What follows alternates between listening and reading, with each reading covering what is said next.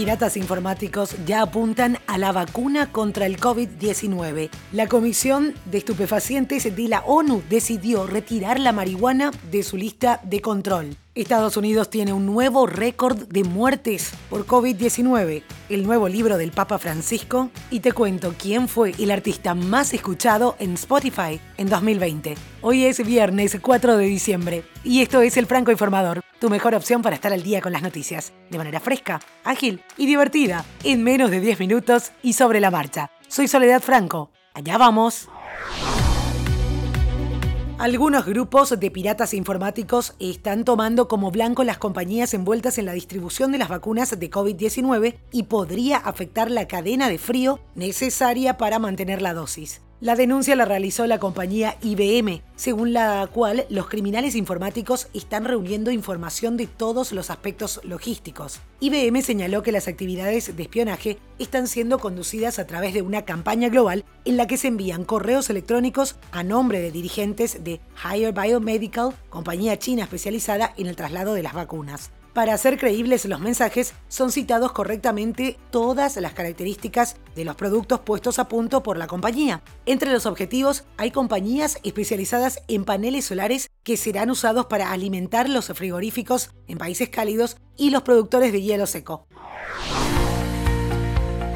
Siguiendo las recomendaciones de la Organización Mundial de la Salud sobre los beneficios médicos y terapéuticos que los derivados del cannabis tienen para el bienestar, 27 países de la Comisión de Estupefacientes de la ONU votaron a favor de retirar la marihuana de sus listas de control de estupefacientes. Fue una decisión que no obstante contó con 25 votos en contra y una abstención la Comisión de la ONU abrió la puerta al reconocimiento del potencial medicinal y terapéutico de esta droga de uso común, pero aún mayoritariamente ilegal. Entre los muchos puntos que la OMS publicó con respecto a la marihuana, aclaró que algunos de sus derivados, como el cannabidiol, un compuesto no intoxicante, no deben estar sujetos a controles internacionales, ya que ha asumido un papel destacado en las llamadas terapias del bienestar en los últimos años, al tiempo que creó una industria de miles de millones de dólares. Actualmente más de 50 países adoptaron programas de cannabis medicinal, mientras que Canadá, Uruguay y 15 estados de los Estados Unidos legalizaron su uso recreativo. México y Luxemburgo también están estudiando esta posibilidad.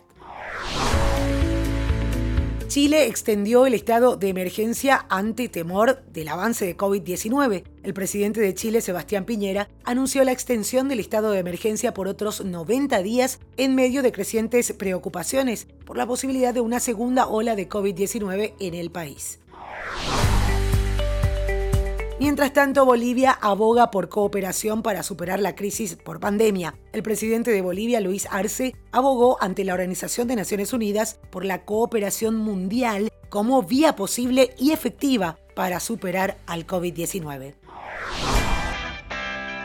Quiero hacer una pequeña pausa para decirte que este podcast es producido por La Podcastera. Desde ahí pueden ayudarte a crear tu propio podcast si además de escucharlos querés que te escuchen, si tenés algo importante que comunicar, si sos experto o experta en tu área, podés tener tu podcast y transmitir tus conocimientos, vender tus productos o servicios al mundo entero.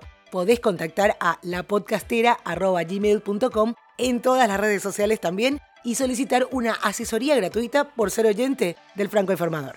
Dicho esto, seguimos.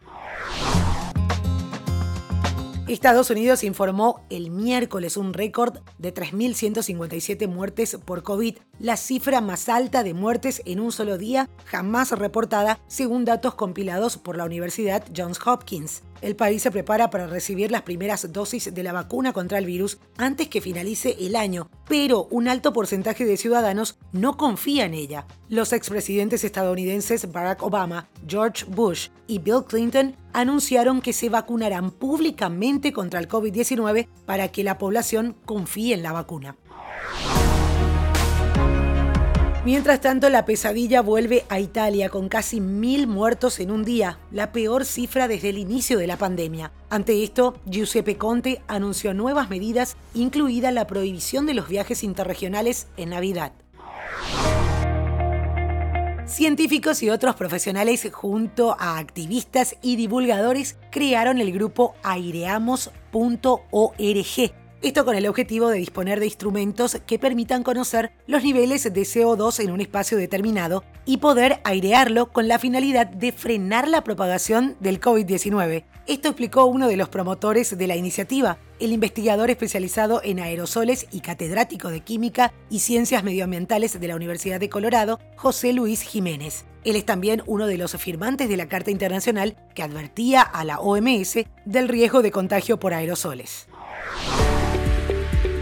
China se comprometió a importar 1,2 millones de toneladas de soja originaria de Argentina y Uruguay por un monto superior a 500 millones de dólares. Esta información la dio el gobierno argentino al anunciar un acuerdo entre la compañía local Singenta y la asiática Sinograin Oils. De esta manera, Singenta, una empresa proveedora de semillas e insumos para el campo, realizará exportaciones de manera directa al gigante asiático por primera vez.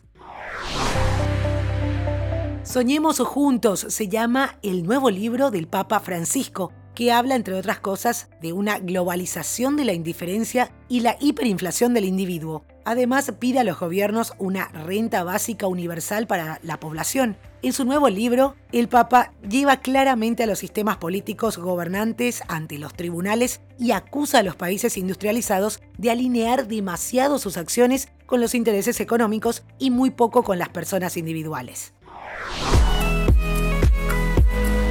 La industria del cine acaba de sufrir una de las mayores sacudidas de la historia reciente. Warner Brothers, uno de los estudios más grandes de Hollywood, se dirige al streaming. El estudio anunció este jueves que toda su lista de películas de 2021 se dirigirá a un estreno en el servicio de transmisión HBO Max. La medida se produce a raíz de que los cines permanecen cerrados y o producen pequeñas cifras de taquilla durante la pandemia. Bad Bunny fue el artista más escuchado en Spotify durante el 2020, con más de 8 mil millones de reproducciones, casi la mitad de las mismas procedentes de su último álbum, también el disco más escuchado en todo el mundo a través de esta plataforma. El puertorriqueño que acaba de publicar su tercer trabajo en lo que va del año, bajo el título el último tour del mundo, cierra así una temporada de éxitos en la que recibió nominaciones a los Latin Grammy y los Grammy. Fue portada de la emblemática revista Rolling Stone y actuó en el Super Bowl junto a Shakira y Jennifer López.